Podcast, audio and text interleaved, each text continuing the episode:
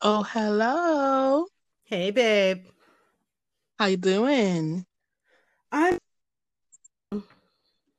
I'm wonderful. It's a new day.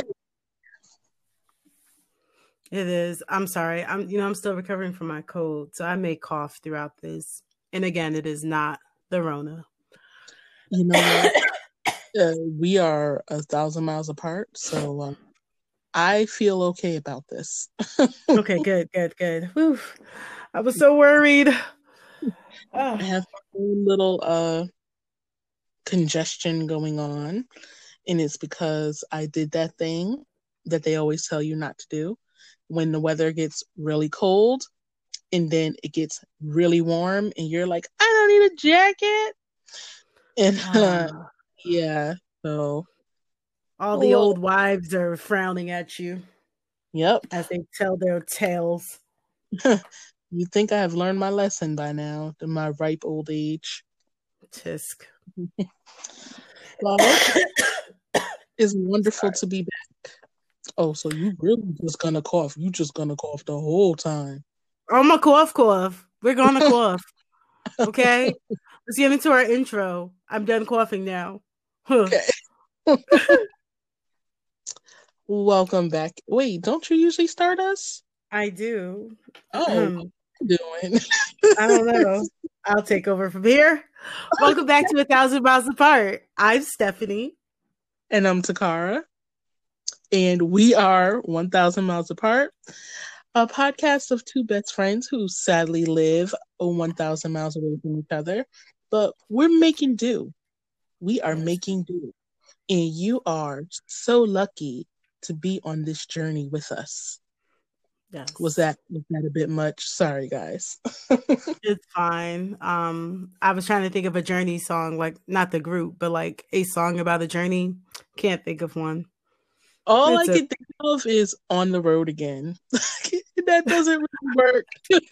I was thinking of um, what is that song from Little Einsteins? But I don't really know the words. We're going on a trip on a something rocket ship. Mm. Yeah, not knowing the words is not helpful in this situation. Little What about, Einstein. what about um I was gonna say that other one, leaving on a jet plane. But you know what? Oh. We're we're good on the journey songs. Were you there that night when my cousin was trying to make everyone remember that song? Really? Oh, No, I wasn't there. I don't. It was one time when I was home last year, so I guess September because it was before Thanksgiving. Like I, I guess I was by myself in this quote unquote journey, and my older mm. cousin was like, "Steph, you don't remember that song? I'm leaving on the jet plane," and I'm like, "No, but when are you leaving my house? What the heck are you singing about?" And he That's- just kept. It was bad. He was That's like bearing all this weight fun. yeah, like he's It's bearing all this weight on my shoulder, trying to get me to remember it. And he's like, you know, it was in that one movie. And I'm like, no, I don't know what you're talking about. And then I went online and looked it up and I was like, oh, oh. Is is that the group that died in an airplane crash? I have no fucking clue. Don't get me Oh. the line. I I think they did. I ironically die in a an airplane. So they Crash. legit left us on a jet plane. They did. They Oh. did. Ouch. Physically and spiritually. Ouch. Well, Yeah. I'm just gonna I'm gonna cheer- you know, whatever. But you know who else is leaving us on a jet plane? Ha ha ha ha ha. no, I'm just kidding. Transition 45, bitch. yes. What a wonderful piece of news that is. I you know, like half the country is pretty ecstatic that you know the the circus is leaving town finally. Yes. Um maybe maybe half is pushing it because there's I'm sure, a nice percentage of people that um, you know, held their nose and voted for Biden because he was not their ideal candidate. But the desire to have Trump leave was um, more important than abstaining from voting, which I'm really glad as many people voted that did. Yes. Because we really needed every single vote this time. All of them. All of them. Um, this whole this election was just like so crazy, so wild.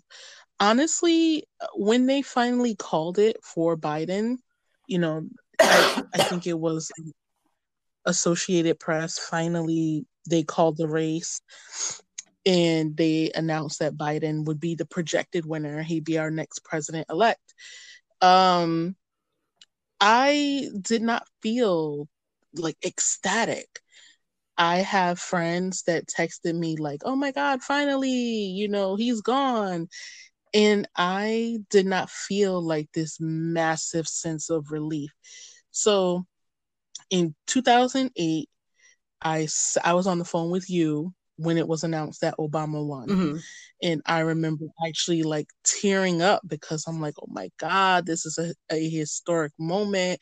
This is so amazing. In 2012, I kind of didn't feel so much apprehension because I'm like, yeah, yeah, Obama has kind of lost some of his flair, but enough people are still rocking with him that he's gonna win. So I wasn't really worried that he would that he would lose. And he won, obviously. Mm. And then um 2016 dun, dun, dun. there was just, I know there was just so much garbage out there and I found myself having to defend of all people like Hillary Clinton. Like Hillary Clinton has been well villainized and demonized and I don't think she deserves all of the really really harsh criticism that she's uh that she's gotten. Uh, if you want to be mad at her for being a politician, then fine, be mad at her for that. But all the mess surrounding her, the emails, the Benghazi stuff, it was it was just Republicans poisoning the well mm-hmm. and it worked. It really, really worked. And we got the reality show president that to this day I will continue to say he didn't actually want to be president. He didn't actually want to be president. He was running uh, because it would probably make a great show. Can you imagine how much money he could have made by selling uh this the whole campaign and then the loss and all that other stuff? It, he would have made buku bucks. And somehow well, not somehow, 26% of registered voters voted for him.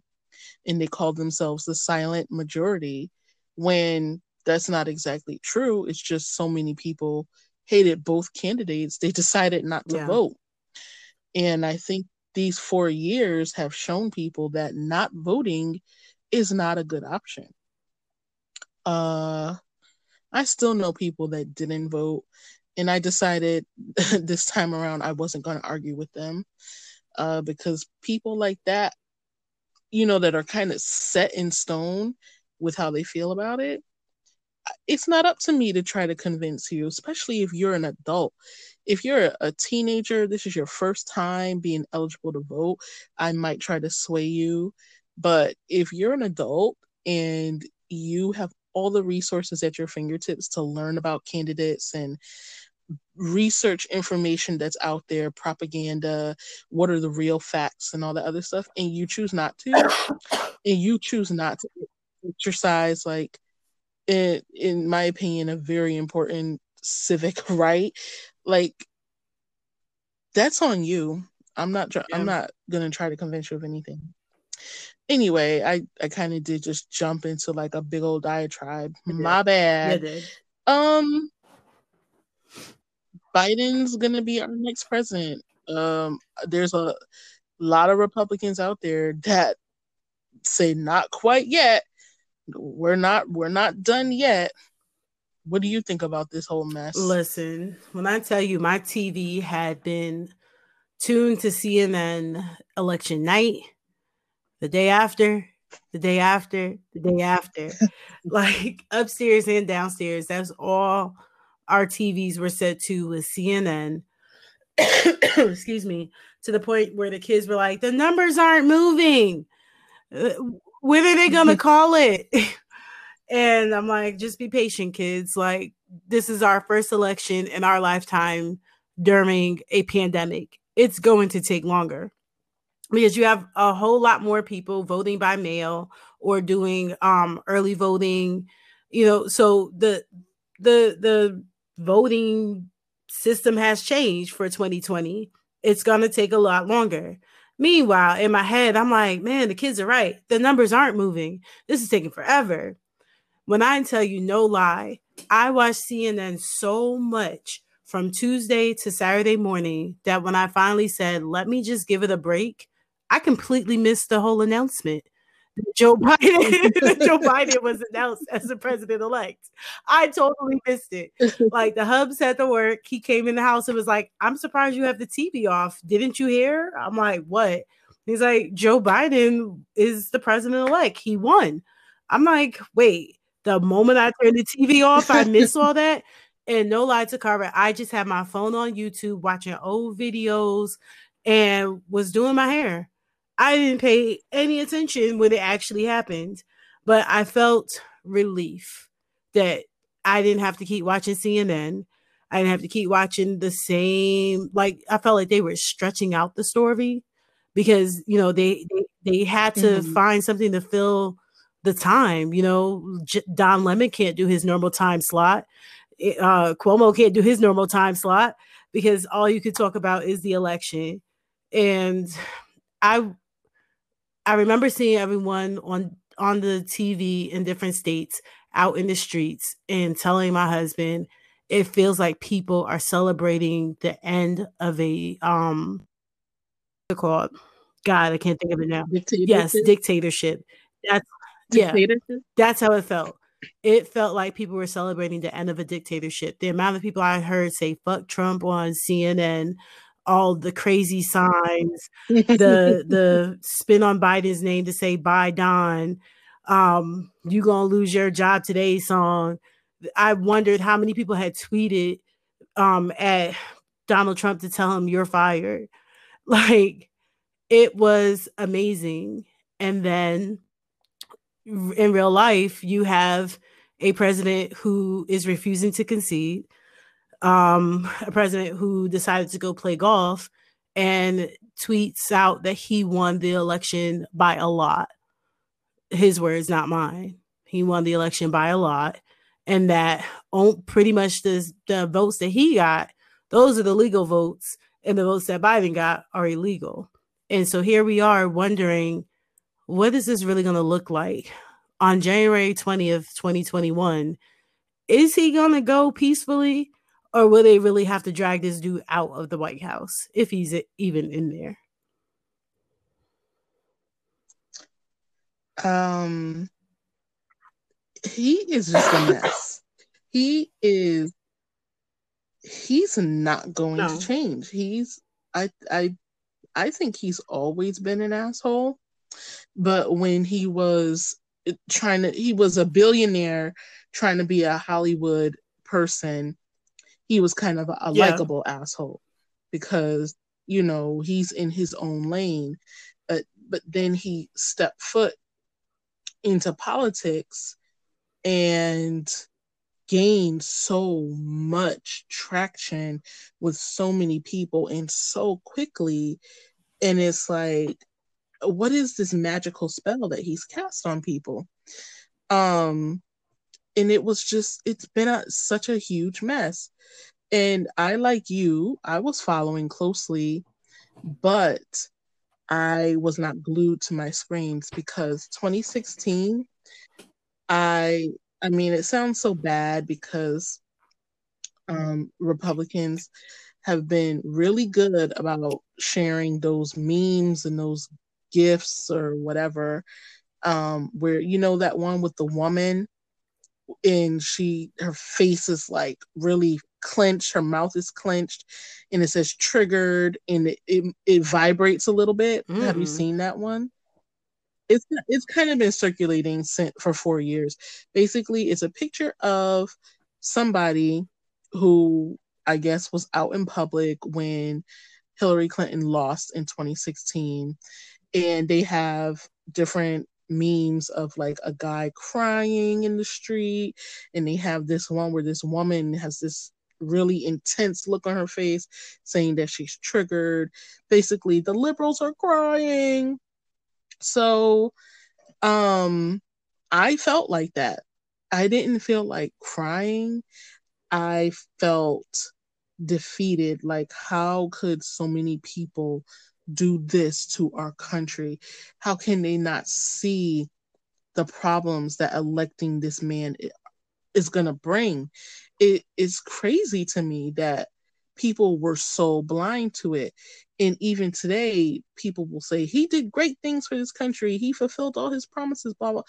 How have you benefited from Donald Trump being president? Like, I, I don't I haven't received any benefit. But anyway, um I basically made myself sick. I made myself sick and not on purpose um when Hillary Clinton lost. Um but it was before that. So the numbers were still coming in by the time I was trying to go to bed that night.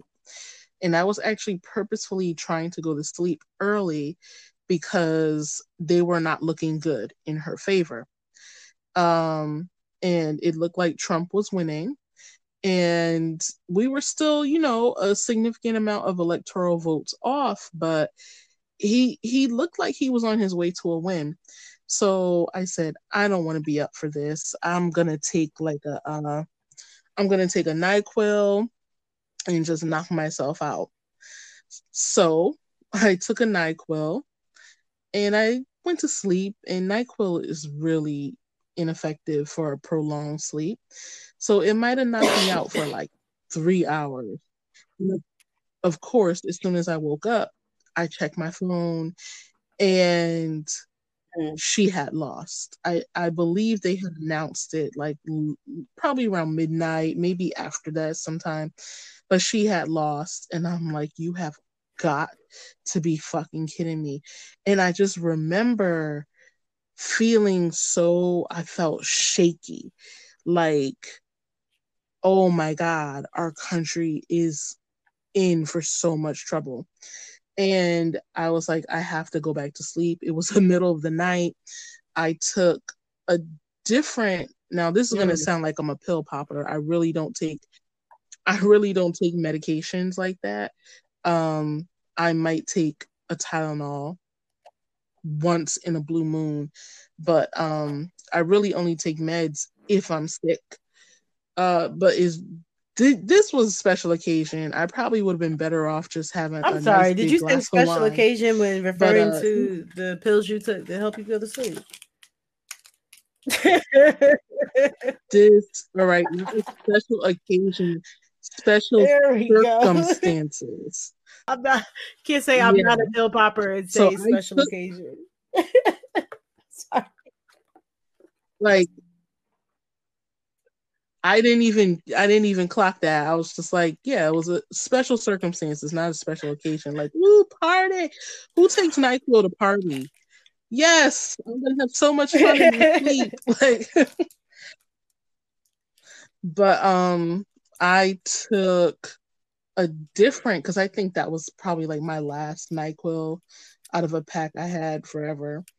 And I was like, um, pretty sure I have like a Tylenol PM or something else PM around here. So I took something else PM.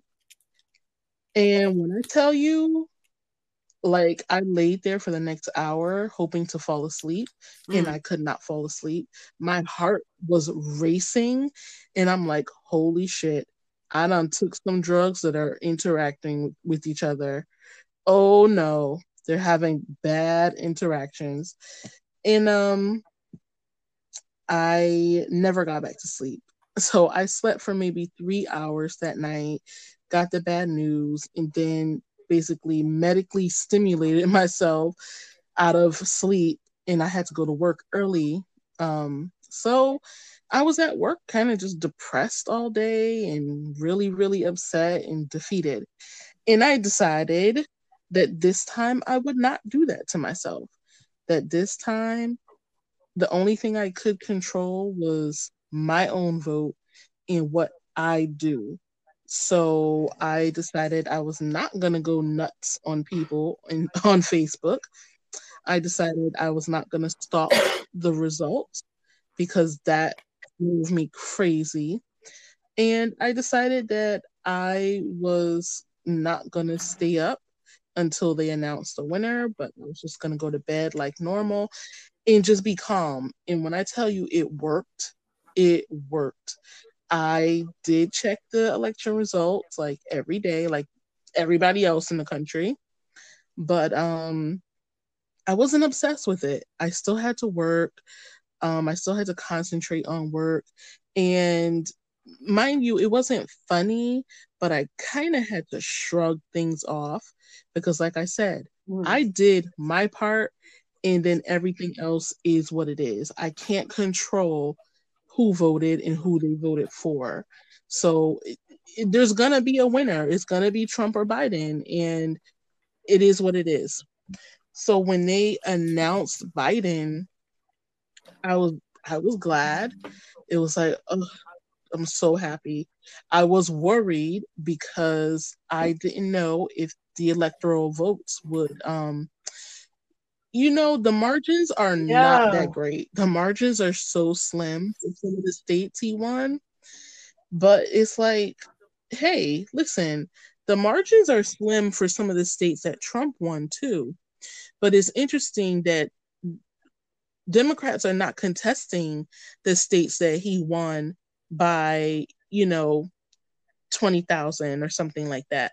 Democrats are not saying, or Biden camp is not saying, hey, you, you won, I don't know, you won Ohio by 20, 20,000 votes. Like, we think there's a problem there because we we should have won Ohio. We were projected to win. We're going to contest it. Um, the whole it's a just a big old mess. Maybe it's because of how Trump was behaving that I have that I had like a hard time being really happy about it. Or maybe it's because Biden I worry about Biden. Biden is like the grandpa at the picnic that you want to keep an eye on because you want to make sure he doesn't wander and then you can't find him when it's time to go. I know That's that sounds terrible. for, um, for but it's but it's it's really like that's a testament to how badly yeah. we wanted Trump out is that we said this is the person who the Democrats are going to put up that we have to actually vote for. This is the person that they're backing that through all their analysis and data, they have decided this man has the best chance of beating Donald Trump. Like Biden did not run on a campaign of of his own policies. He basically ran on a, an anti-Trump campaign, which I thought sucked you know, I don't really. I've gone on Biden's um, campaign website and read about you know what he plans to do and all this other stuff, but for most of his campaign, I had no idea. Like, what's your platform, bro? And Trump didn't have a platform either. Like his, what did people go to his rallies for? Just to see for the entertainment, in my opinion. You know, he's gonna say something stupid. Oh hell yeah! He's gonna say something stupid.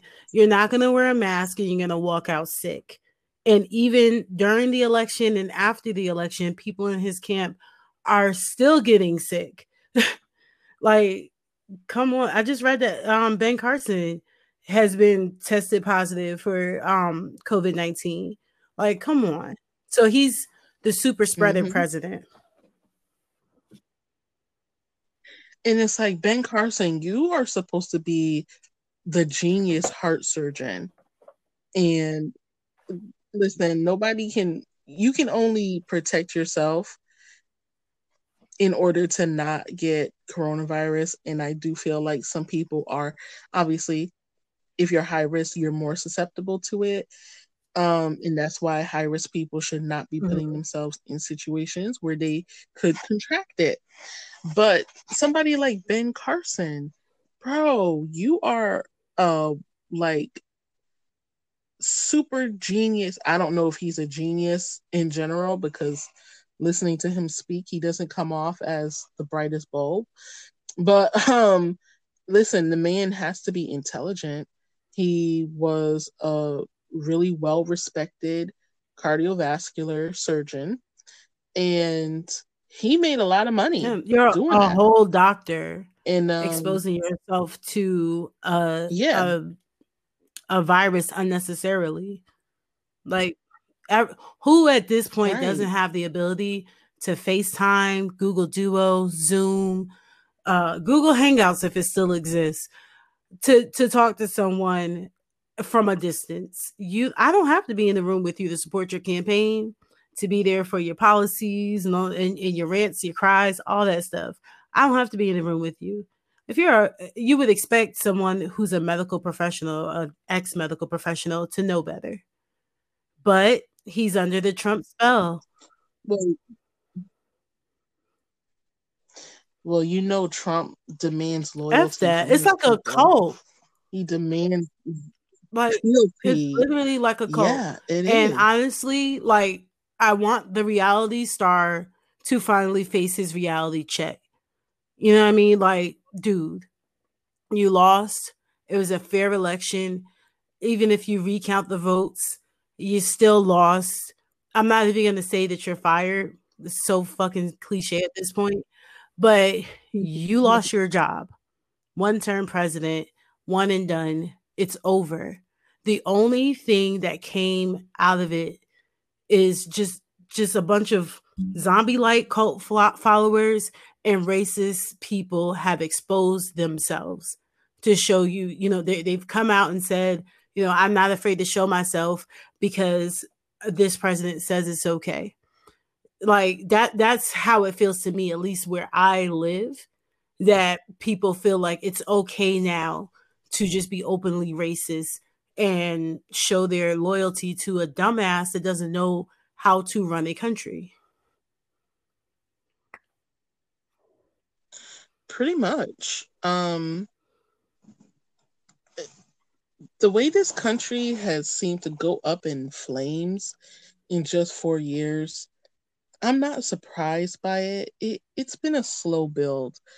Um, it started. We know oh, it started with Obama. Um, we saw for years, for eight years, we saw the kind of rhetoric that people surrounded Obama with.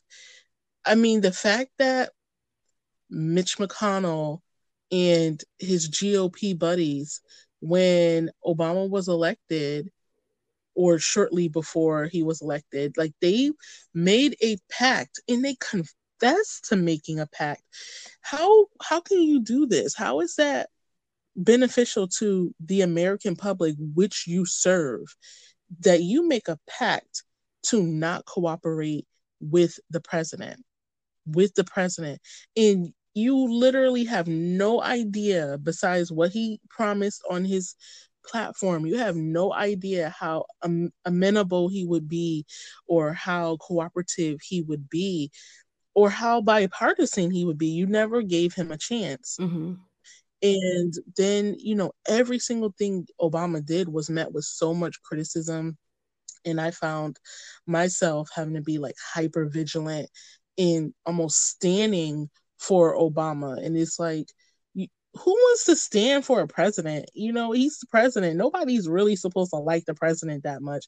Yeah, he's a charismatic guy or whatever, but he's the United States president. Like he therefore we elected him to do a job and he has this opposing force that's literally wanting him to be a one term lame duck president.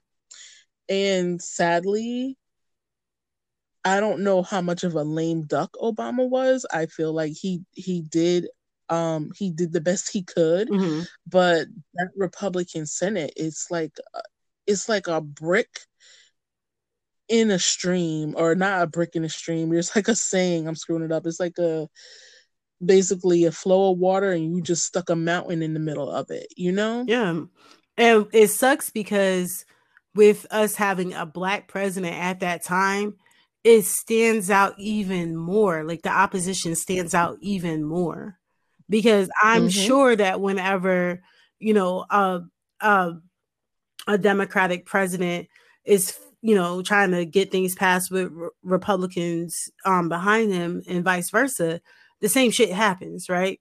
Like we have opposing views, you have to come through us for approval. We're gonna say no, but it's amplified when it's a person of color because it's like, well, damn, this is what we're facing in real life too.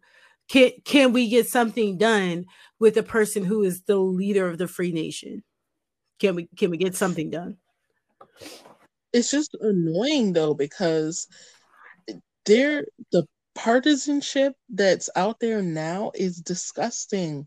And that partisanship i don't feel like was there when bush bush jr was president.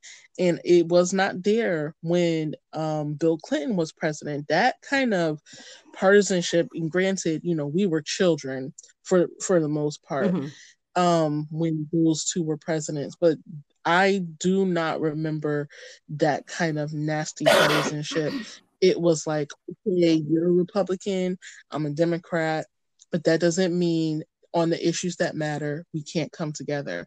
You know, there was no Democrats um, creating bills or, or writing bills and then a Republican sitting it on the desk, the Republican Senate leader sitting it on his desk for three years and not even bothering to look at it. How does that serve the American people?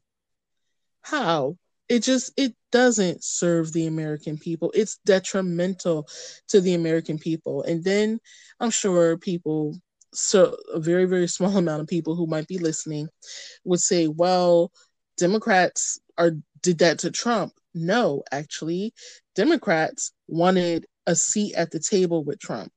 They were like, okay, Trump isn't who we wanted, but we are willing to work with him. And Trump was just he wanted nothing to do with them. He, like he does to everybody in his administration, he expected his butt to mm-hmm. be kissed. And the Democrats were like, no, that's not how this works. Like, we want to work with you. You're the guy. We want to work with you. We want to be able to get bills passed for the people.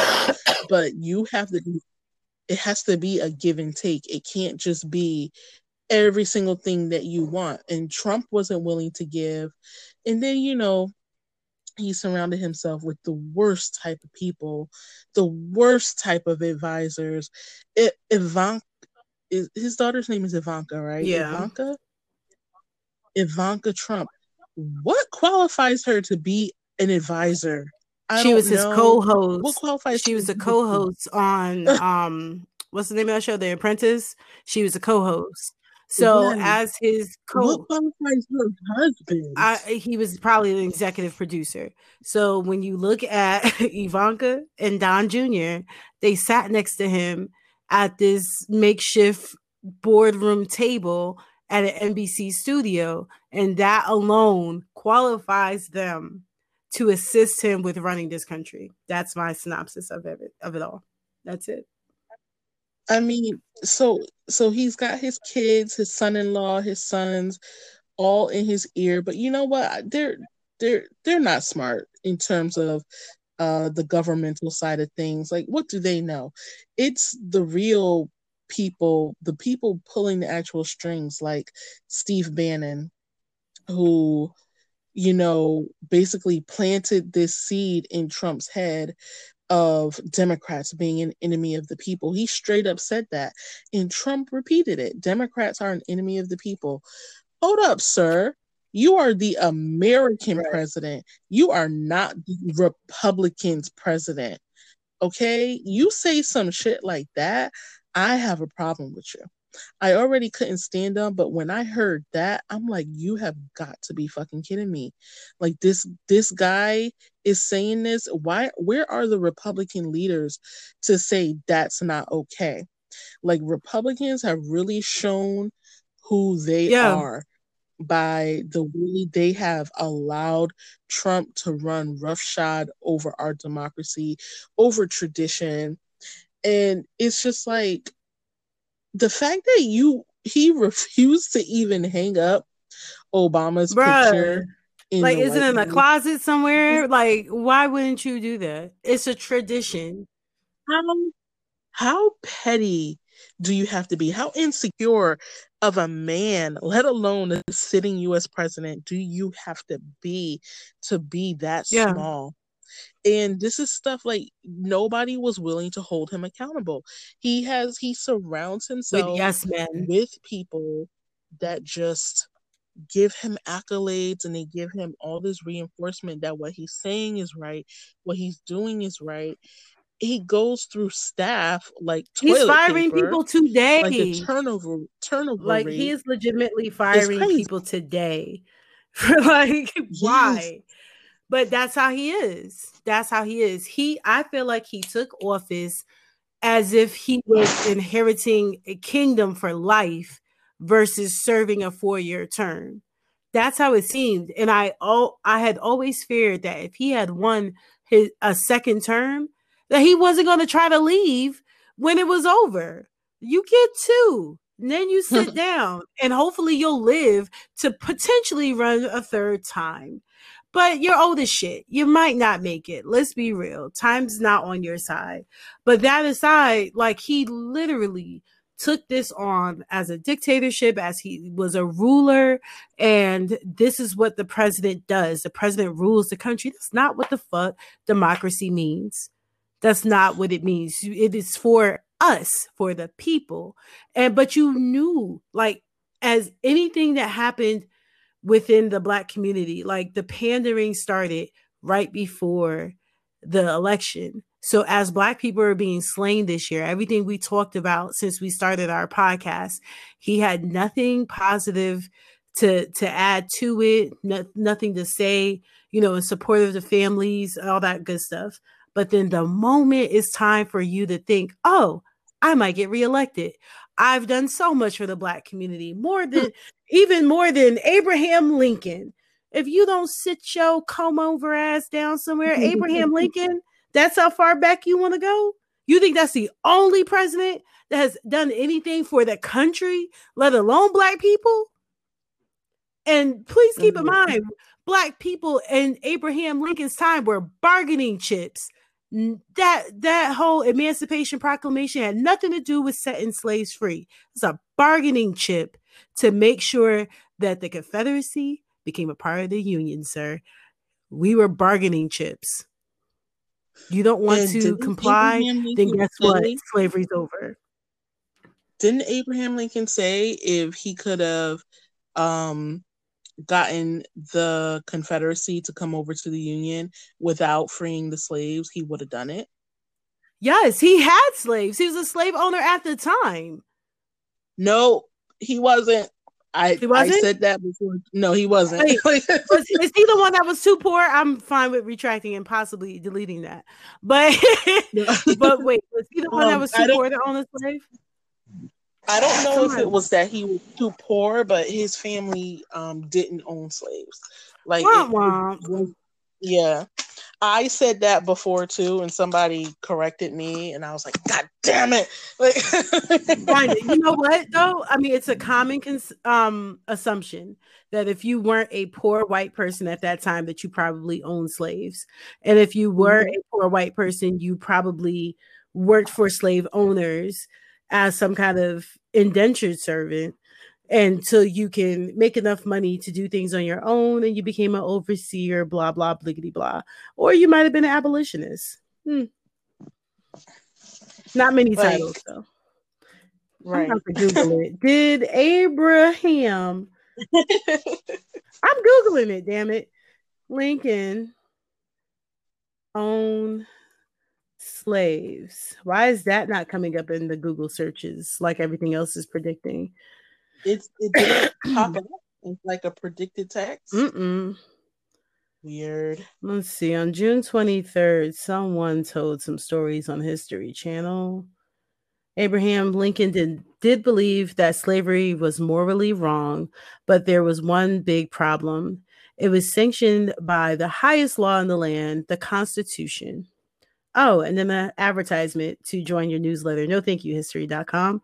The nation's mm-hmm. founding fathers, who also struggled with how to address slavery, did not explicitly write the word slavery in the Constitution, but they did include key clauses protecting the institution, including a fugitive slave clause and three and the three fifths clause, which allowed Southern states to count enslaved people for purposes of representation in the federal federal government. Uh, that has nothing to do with it. So basically, he thought it was morally wrong. Though Lincoln himself, blah blah bliggity blah Oh, he was working alongside abolitionists. All right. I remember learning about that in school. I don't trust much of mm. what we learned in school. I ain't gonna lie. Like, I, oh, all right. It's been whitewashed. So, quick sidebar. Quick sidebar. I feel guilty mm-hmm. now every Thanksgiving for being in a play in first grade with the Indians and the Pilgrims. And this is before first grade. So this is before it was, you know, PC and and and or we were corrected to not call Native Americans Indians. So I was legitimately an Indian in this parade. I shared my colorful Indian corn with the pilgrims who came in on the Pinta the Santa Maria and whatever else. Um, I don't feel like remembering right now. But um like legit it was like a a whole little mashup of like some kind of Christopher Columbus sailed the ocean blue all the the Santa Maria that was that's what it was. So they all came through. They were like hey we're we're pilgrims. We don't know how to grow stuff. And I helped them grow corn. And then we sat down and broke bread together in the first grade Thanksgiving parade and I had like the feather plumage on my head and all this other stuff that I made myself out of construction paper. And then I look back 31 years ago and I'm like, oh man, I wish I never did that shit. like I feel like a traitor. Like I feel bad because of course in school in first grade, dang, what year was that in first grade? 89? Yeah, 80, um, 89, 90. Right. So yeah, 89, 90. I'm sitting here being a damn Indian in the pilgrim um play and I feel bad about it. Like, yeah, I was six and I didn't know any better, but you think about all the stuff we learned in school, and like you said, it's whitewashed, and I'm like, I want to erase that part of my history. I wish I had known more. I wish I was a, a woke six year old who would have said, No, Miss Levy, I don't want to be a Native American in your whitewash play. But I wasn't a woke six year old. I didn't know any better. I don't do you think I I don't know if erasure is the solution to stuff like that. I think that people need to be educated and people need to care about um appropriation. Like so many people laugh when they hear words like that's cultural appropriation. Um and then you get people from certain marginalized groups that are like, don't speak for me. You know, don't mm-hmm. speak for me. Not all Native Americans think the same. Not all Native Americans feel one way or another about Columbus Day, feel one way or another about um, people wearing a headdress. Um, I do find that it's often white people who are trying to make the point like we're celebrating other cultures like what other way to honor a culture than to celebrate the the the parts of it like the indian um the headdress and um wearing the moccasins and dancing around the fire saying oh yeah yeah, yeah. like yeah come on you now. can celebrate by observing and letting people yeah. celebrate how they celebrate i get that i I often find that those people that try to white splain uh, like stuff that. like that. Like why, why you should not be offended by me doing offensive shit. Those are the same type of people that are like, it's Halloween. People should be able to dress however they like. People should be able to wear um, brown makeup if they're trying to be a character. It's not disrespectful. They're not really black. It, excuse me, I'm not a costume. Right. I'm not a costume. Right. Like, come on. Like, a person's race is not a costume. You can put a bare minimum of effort into a costume and people will get it. Okay? You don't have to slather on brown makeup with a glittery bodysuit and full blown blonde hair lion's mane and I and I would um you know not understand that you're supposed to be Beyonce because you did you chose not to slather on brown makeup you know yeah do the dance and keep it pushing play play the music but I I get it like I I still feel bad for the sixth grade play I mean the first grade play although I was you know a six year old. I didn't know any better. But I think the more we learn, not that I have to carry the guilt of a six year old for the rest of my life, but the more that we learn, we just do better. Like you know better, you do better. You know, so you, know, you would hope. Huh? You would hope. I, I say you would yeah. hope. There's so many people out there that are it's not even reluctant, they are resistant to it. it, it okay I don't want to go off on a tangent. We're there. But I do I, I know I do feel like um progressive how like progressive ideals have pushed some people to like their breaking point politically, um, ideologically, all that kind of stuff. And I I feel like for a lot of people, progressive ideals are too radical mm. and they're too out there and and they came too fast and just too many at the same time where progressives are like listen we're at point c and we need to be at z right away no excuses no room for growth we need to get from c to z now Okay. It took us a hundred years to get from A to C, but you guys know better now, and we need to get from C to Z now. And I just think it's caused so much resistance, and that has really helped in the divisiveness um, in this country because, well, we're not going to talk about the race part because the whole race thing has been an insidious underlying problem in this country forever. This country has racism woven into our mm-hmm. makeup. Mm-hmm. It's never going to go. Still in the Constitution somewhere. Um, you know, um, it's. I just think that we do need to progress as a society and we need to change the way we think about a lot of things. We do need to consider people's um, feelings and consider people's culture, like be more culturally sensitive. Um, I don't think we should be censoring comedians. I don't think we should be like canceling comedians for making a racially insensitive joke um, because now comedians are like scared to do their job. If Eddie Murphy did his specials from like what were they the eighties? Yeah. If he did his specials today from the eighties, he would be roasted alive. He would be put on a spit and roasted alive because he did a lot of racially insensitive stuff. He did a lot of um like sexuality insensitive stuff like with toward the gay community and it's stuff that just would not stand.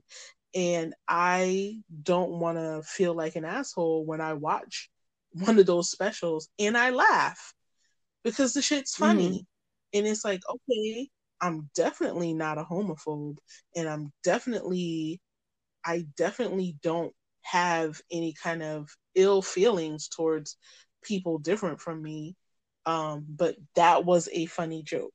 I get why in real life you can't say shit like that, but it doesn't make it less funny. You know? Yeah. Well, comedians are stating so, their their observations of the world. Yeah. And I just I you're cancel culture is so toxic. We already talked about this before. Cancel culture is so toxic like 99% of the time. And it's really only good like 1% of the time when things really need to be canceled, like for real. Like for real. Trump should be canceled, but everyone else we might give a, a, a review panel to. You know, so like your Trumps of the world, your your R. Kellys of the world, people who hurt people, people who don't care about people's feelings, like their intentions are to do harm, I can understand canceling those type of people. But someone who made a statement on Twitter 10 years ago and their views of the world have have changed, I'm not quick to cancel them. There's just some people I've never liked. That's different. That's not canceling. I just don't vibe with you. You're not my cup of tea. Right. But you know, like um, what's his face? Kevin Hart, when he was facing all his backlash, his views have changed. You know, he made a funny joke or whatever that fit at that time, and he doesn't feel that way anymore. People are allowed to change. Right. It's the people who show you the resistance to change who you should should consider distancing yourself from as a fan, as a supporter, whatever like i feel that way too about um a, lot of people who the way they voice their opinions this time around during this election cycle um the activist shaun king i follow him on mm-hmm. facebook um because i i got into him when all these black men kept dying and i found that he was one of the voices of reason that I could actually rock with. Like, you know, he wasn't he wasn't saying this is wrong and then on the flip side making excuses for why these men are dying at the hands of police while they're unarmed, mm. you know. Um, he wasn't making excuses. He was saying, "No, this is wrong, and we need to do something to to fight against it." But I I don't rock with him on all of his views. Some of his views are out there, you know um like one thing that he's brought up again he brought it up before he's brought it up again recently where he said we need to work toward um, allowing 16 year olds to vote. And i'm like 16 year olds are great. They're well on their way to being adults. But the hell i would have looked like being 16 years old and voting for the president of the united states. What life experience do i have to lead me to a good decision. Zero. I was about to get suspended from high school for throwing poppers at your feet in the bathroom. I forgot all about okay? that. Ugh, bitch. You know, that, that's the type of dumb shit I was doing when I was 15 years old. Not to say all 16 year olds do dumb shit, but most of them yeah. do. And I, I just think it's it's a kind of a wild idea. So that's the type of stuff I don't agree with him on. And then there's the fact that he's a huge Bernie supporter. I mean, he introduced Bernie at several of his campaigns. He is Bernie bro, like 101. And that's cool. But when it became obvious that Bernie was not going to take home the DNC nomination, he then um, ramped up his slander campaign against Joe Biden. And it's like people like him don't realize until the last minute how harmful they are. He has a huge platform, he has a huge audience of people. A lot of people aren't willing to do their own research. Like you say something about somebody and you sound good saying it, that's it. I'm on board no, you still have to research the stuff that mm-hmm. people are saying. So when he kept bringing up Joe Biden, closer and closer to the election, he still kept bringing up Joe Biden. The 1994 crime bill, Joe Biden is bad for Black people. Like, you know, why do we keep allowing Democrats to put up these um, moderate Democrats that, you know, aren't even really Democrats. They're more like Republicans in a lot of respects. Why do we keep allowing this? Why why do we only have these type of people as our choices? And blah blah blah. And it's like listen bro i understand why you're mad. I understand. Bernie's not it. Bernie lost the primaries again. He's not it. People aren't voting for him. You this is the same thing with the progressive ideals you wanting us to jump from point c to point z it doesn't work. You have to give people time to get used to the way you think mm-hmm. and why incorporating more progressive ideals and why um electing more progressive people into positions of power is important and why it's better for everybody instead of like you're trying to defeat a two party system in one fell swoop. If we take the presidency, we take it all. That's not going to work. People are going to be resistant to it. So when he kept going after Biden, digging at Biden, I was, you know, I love commenting on stuff. So I was saying, I wish you would shut up, Shaun King he didn't read my stuff. I'm sure out of the thousands of comments he gets, he's not going to read surprised my stuff. you didn't get blocked. I'm like, I'm, I, I was like, I wish sometimes I really wish you would shut up. I understand that you want what you want. There is no such thing as a perfect candidate, especially in politics.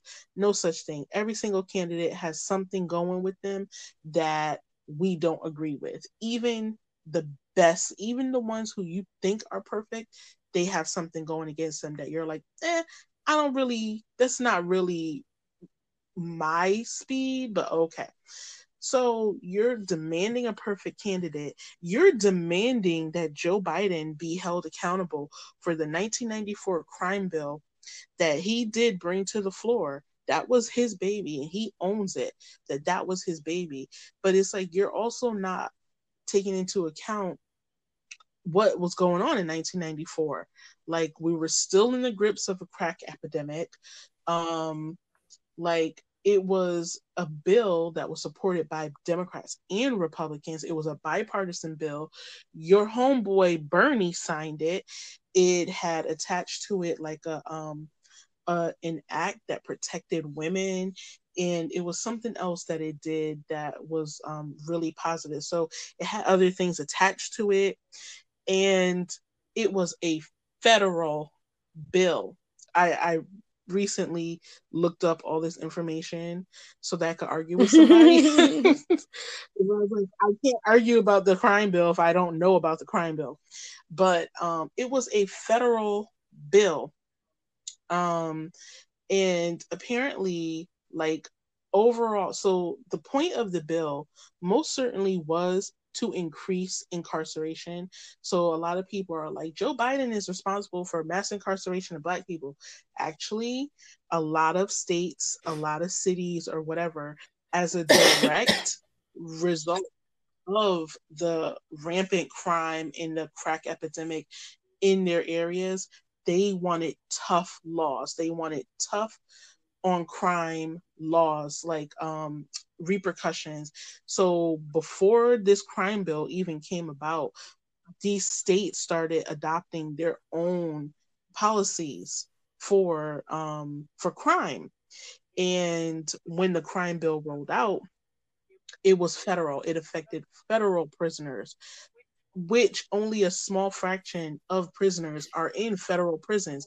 The overwhelming majority of people that are in jail today are in state jails, which this 1994 crime bill did not impact. It had no effect on it. So it's like, okay, you can say Joe Biden 100% intended for this bill to have this result. But at the end of the day, it was each state's own decisions for their state, which ramped up incarceration of Black people. So it's like if you're gonna tell the story, tell the truth. But because he can't stand Joe Biden, like he was going for him, going for him, going for him. And I'm just like, mm-hmm. shut the fuck up, man. Like this is your platform. Of course you're entitled to say what you want to say, but we literally have to choose between these two in the next couple weeks and you are still like beating him over the head with this shit. He has said more crap about Joe Biden than he has about Don- Donald Trump. And I'm like, you are bringing up 30 year old crime bills. Well, is it 30 years? No, 26. Am I doing math right? Yes. you are bringing up 26 year old. You got me over here counting now and asking. Jesus. and, and demanding he be held accountable, but you don't even, you never even mention Trump. Like you have nothing to say about Trump, not even on your radar. So it's stuff like that. And I saw multiple different people like that with their platforms. I already knew that there was going to be a lot of black men and women on some fuck shit voting for Trump. I already knew it. I I decided I wasn't going to be mad about it because engaging with those people, I could already tell uh, the overwhelming amount of people that I engage with, black Trump voters that I engage with on Facebook, they did not know what the fuck mm. they were talking about. They literally were like, Biden is bad. 1994 crime bill. Biden is bad he's a racist. Biden is bad because of this. And it was like, just like Trump supporters almost read from a script, it was like these people were just like reading from a script. So somebody said something good, they liked the way it sounded, and they were just repeating that. And then when I challenged it, they kind of disappeared, and that was the end of our conversation, you know? It's no different than how people are with um Kamala Harris where they keep bringing up, you know, oh, she locked up so many black people. And it's like, one, she was at work doing her job. Two, were they criminals? Were they? Did, did were you they? did you commit a crime? Because um you're gonna do the time. Like I always wonder excuse me. I always wonder when people say that so and so person hasn't done enough for black people what are these things that you are looking to happen for us? Like as you complain that someone hasn't done anything for the black community what is it that you want to have done? And do you realistically expect a a single politician to only serve one ethnicity while they're in office like it that's what I said about all the people who right. were mad about Obama. Obama had eight years and he didn't do nothing. Like you can't people. really expect to get a black president to come in and be like, all right, now I got to look out for my people. You know, so first of all, we, like he's not going to come and be like, so boom, check it we're gonna give reparations for all my people because like slavery shit was wrong. Um you know like it's not gonna be like that. You're not gonna give everyone the equivalent of to of whatever 40 acres and a mule is today. You're not going to be able to make this massive impact when you have opposing forces for simple shit such as healthcare for all. You you're not going to get um, a bunch of buy-in to help one single ethnicity when the country is a melting pot of a ton of different cultural backgrounds. You're not going to get someone to come in at at even a mayoral level to come in and change things for just one group of people. That's that's not what realistically can happen so you can't say, "Oh, he's not doing this for the black people. She's she locked up a bunch of black people." If you're at work and you're doing your job and you're doing it correctly, people will get impacted. And guess what? If you're over a if you're if you're a, a, a part of an area where a bunch of black people are doing crime, or there are some black people, not a bunch, doing crime, and you send them to jail, I would look at, you know, is it fair sentencing? Did she did did people get the same amount of time regardless of their skin color versus oh she put a whole bunch of black people in jail? She did her fucking job. She went to work she clocked in did her job and went home which is what we all do. So you know you can't just say i expect this person to do so much for black people. I don't expect a pass because we're black i expect you to be fair because we're american. Like I it really really annoys me um when people say stuff like that also where they're like what is this one done for black people? What is this one done for black people? Um the things that obama did were like you could say they were a slow burn type of impact. So for hbcus he actually um i don't I don't think it was a bill, it might have been a policy or something like that, where he basically allocated billions of dollars to roll out for years for HBCUs.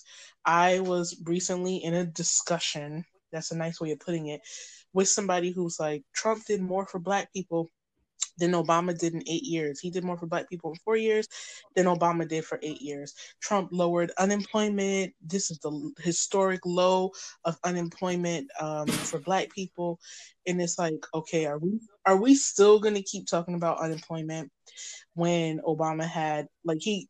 W- I'm never going to stop giving him credit. Like you cannot say that the trend started in 20 14 of unemployment consistently going down because of what he did for the country and then allow Trump to take credit for historic lows. He literally just yeah. had to not yeah. fuck it up. That's all he had to do. Don't fuck it up. Um, but then they this person brought up like uh, Trump just gave HBCUs forty seven billion dollars, and I'm like, that doesn't sound like Trump at all. so I looked it up and it was from a policy, uh, an Obama policy that he signed years ago to allocate money for HBCUs. But see, these are things that people don't see.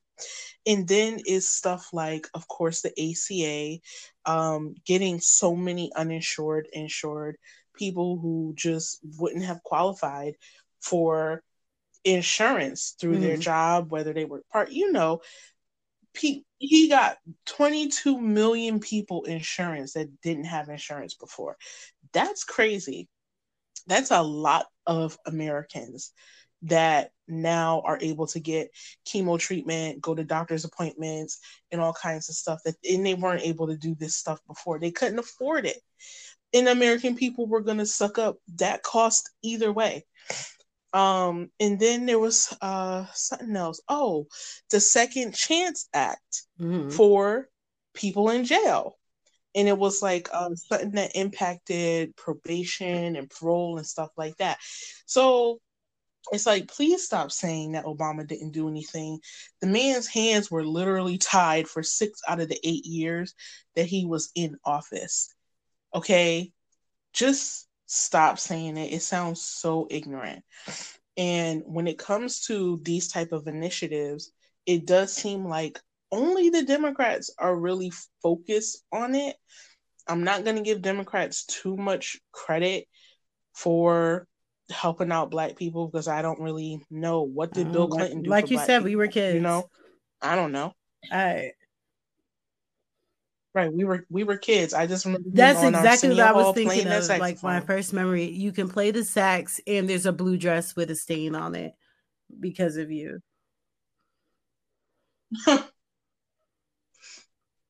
so, but um, I do know that it seems like historically, it does not seem like Republicans have done much for Black people. It's like you're not gonna tax us to death or whatever and basically we we stay poor because we just can't afford no, to Takara, move on up. Um, Takara, you have to go back to the great um Republican president Abraham Lincoln. And remember that he was a Republican mm. who did as much for the black community as 45. That is where it begins and ends. That's what I've learned. I'm bullshitting, but mm-hmm. also never forget that it was the Democrat oh. Democrats who started the KKK. As oh. Trump supporters love oh. to remind us. You must not forget. I guess that's where the Proud Boys originated too. Like, aren't they like the children of the KKK? so you know the tables have turned as far as the uh the parties, but the bullshit still exists at the end of the day. I don't mm-hmm. fucking know. Yep. And I, I don't I don't go for the both sides of the same coin thing either. Uh the country is proven better off under Democrat leadership. It it just is. Um especially when it comes to our economics. I don't, the stock market is going to do what the stock market is going to do. The stock market just responds to things, but you know, it it's it does it's not really a good representation mm-hmm. of what our economy is doing. So um I don't really rely on the stock market to say, "Oh, the economy is doing so great." No, that's that's not a good representation cuz people can be dirt poor and the people still with their money in the stock market can be making money. That's why it's so annoying when people are like, "Well, Trump must be doing something right cuz my stocks are looking great." Trump doesn't, doesn't, really have that much really to do doesn't. with your stocks, sir, but okay. You know, uh, hi, freaking yai. I will say this. Uh, mm-hmm. Um, I know that you said that you didn't feel um, like an emotional response to the announcement of the presidency or president elect, mm-hmm. but I did have an oddly unexpected emotional response to Kamala Harris. Kamala, Kamala, my bad. I don't mean to mispronounce her name. To Kamala Harris. There it's we okay. go. So when Madam Vice President elect came out to Mary J. Blige for her um her speech, I I felt proud. I really did. And it could be because we're black, whatever who cares? I can I can say that, right? But I mm-hmm. felt proud. One, I mm-hmm. felt proud because it was like a realization, right? That it was that the Trump stuff only has like a, a short period of time until this stuff is really mm-hmm. freaking over 70 something days until it's really freaking over. But not even just hearing her speak and yes. Joe Biden speak, I mm-hmm. I really started tearing up during the fireworks after they spoke. Like I was proud, like I was clapping like they could hear me. I was honking my imaginary horn like I was in Delaware listening to them in person.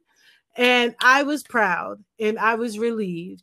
And then when the fireworks started going off and it said Vice President elect floating up in the, the pyrotechnics in the air and the 46 was in a little circle, I shed a little tear and my icy little heart melted yet again.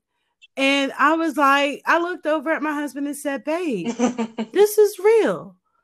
Even if little baby Donnie Trump doesn't want to concede, doesn't want to admit defeat, it doesn't matter. Real. And you can count all the votes all over again and take another four or five days to count them all individually, hold them up to a blue light, check for your stamp of approval, all that stuff. It still happened. You are out of here. And it felt so good. Like the fireworks brought me to tears. First of all, I was like, oh, that's dope. Like, I've never seen fireworks like that because I've never seen words in the sky stay there from fireworks normally you know you're you're impressed if you could just see them change colors right or go to a beat you know go off on time right but to see the words sit up in the sky I felt like a little baby, like seeing fireworks for the first time. And then I shed a little tear. And the hubs is looking at me like, Are you really crying? I'm like, Shut up. You don't know my life. You don't know my life. So, but I felt so proud. And then reality settled in again that it was a tight race and that damn near half the country is not in agreement with what's going on. And although there was a heartfelt speech of unity that was given by vice pre- not by excuse me president elect Joe Biden that doesn't mean that everyone's going to buy in and then I got a little unsettled because I'm like okay let's make sure that people don't try to retaliate. Like I was worried, like what's gonna happen when the dust settles, when I'm done with this proud moment and everyone else is done, feeling happy, ecstatic, whatever. What's about to happen? Like, are we are we really are we safe? And so far, nothing has happened. Thank God, knock on wood. But you know, like my mom called me, like, don't leave the house, Steph. Stay inside. You never know what's gonna happen um you know doesn't matter if there's crowds out there celebrating there's people out there waiting you know to start a scene. And you know i i, I had to be realistic. Like even hearing right. motorcycles or fireworks in my own neighborhood is it really a motorcycle or is it an angry mob driving by at high speed? Is it really a firework going off or is that a gun ringing off? And i don't live in a bad neighborhood but i don't and my my county was blue. Thank god but that doesn't mean that the people around me are in agreement or in support of what's happening now. And that's what worries me. How is this really about to play out? Right. Side note, I also was praying for Joe Biden that he didn't have a heart attack on stage from excitement or from the fireworks going off. I'm sitting like, Joe, don't you die. Don't you die on that stage. Yes. Yes. Did you see him jump? when he jumps, don't you die jump? on that stage. Oh my goodness. It's just a firecracker. Don't you die. You hired this pyro team to to put your name in the sky. You hired them to shout out Kamala in the sky. You hired them to put that 46 in the sky. Sit still. Sit still. I don't care if all you did was put this on paper. Dude, you knew the fireworks was going off. You knew it was fireworks afterwards. Okay? You sit still. Somebody somebody watch Joe's heart. so yeah, I was a little nervous that Joe was gonna be like, oh shit, and just like kill over. oh. I was nervous, I ain't gonna lie.